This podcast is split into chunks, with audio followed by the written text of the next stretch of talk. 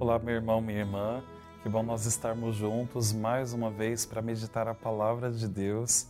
Eu sou o Padre Cláudio da Paróquia São João Batista, em Santo André, região Tinga, e esse é o nosso programa Verbum, a palavra de Deus da Diocese de Santo André, programa transmitido por podcast e mídias sociais da nossa querida Diocese. Hoje nós estamos no dia 8 de novembro, segunda-feira, começando a nossa semana nós vamos meditar o Evangelho segundo Lucas, capítulo 17, dos versículos 1 a 6. Em nome do Pai, e do Filho, e do Espírito Santo. Amém. Naquele tempo disse Jesus a seus discípulos: É inevitável que aconteçam escândalos, mas ai daquele que produz escândalos. Seria melhor para ele que lhe amarrassem uma pedra de moinho no pescoço e o jogassem no mar do que escandalizar um desses pequeninos. Prestai atenção. Se teu irmão pecar, repreende-o. Se ele se converter, perdoa-lhe. Se ele pecar contra ti sete vezes num só dia, e sete vezes vier a ti dizendo: Estou arrependido, tu deves perdoá-lo. Os apóstolos disseram ao Senhor: Aumenta a nossa fé.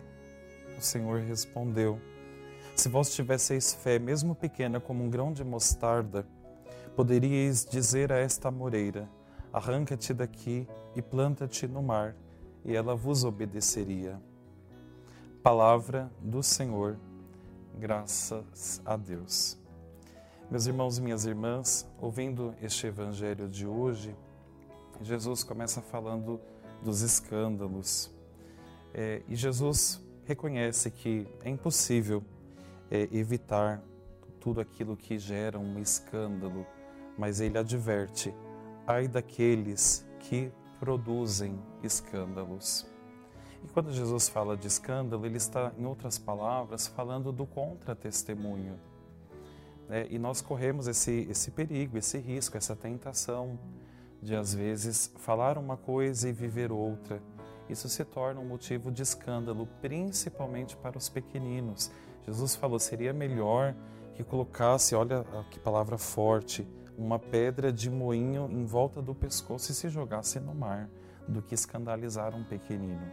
Porque está sendo um motivo de queda para o seu irmão, para o seu próximo. Ele nos chama, portanto, a ter uma atitude de constante busca da conversão. Ele fala: se teu irmão pecar, você vai e corrige e se ele se arrependeu, que bom, ótimo, ganhou o teu irmão. A importância de sempre buscarmos a reconciliação. Somos todos pecadores, é claro.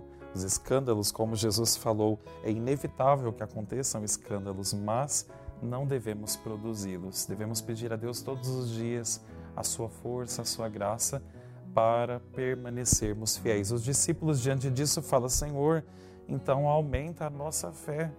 Aumenta a nossa fé para que nós possamos dar essa resposta. Vamos pedir isso hoje também ao Senhor Jesus. Senhor Jesus, aumenta em nós o dom da fé. Eu te convido a rezar comigo agora. Senhor Jesus, nesse dia de hoje, é isso que nós te pedimos. Aumenta em nós o dom da fé. Ajuda-nos, Senhor, a olhar para as coisas, para as pessoas, para a nossa vida com os teus olhos. Ajuda-nos, Senhor, a contemplar a tua beleza, e a tua presença que sempre nos encaminha no caminho de conversão.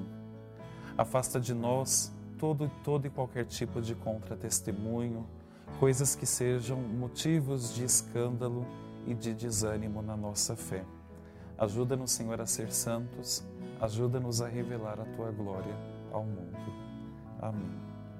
O Senhor esteja convosco, Ele está no meio de nós que venha sobre você essa bênção do nosso Deus Todo-Poderoso, Pai e Filho e Espírito Santo.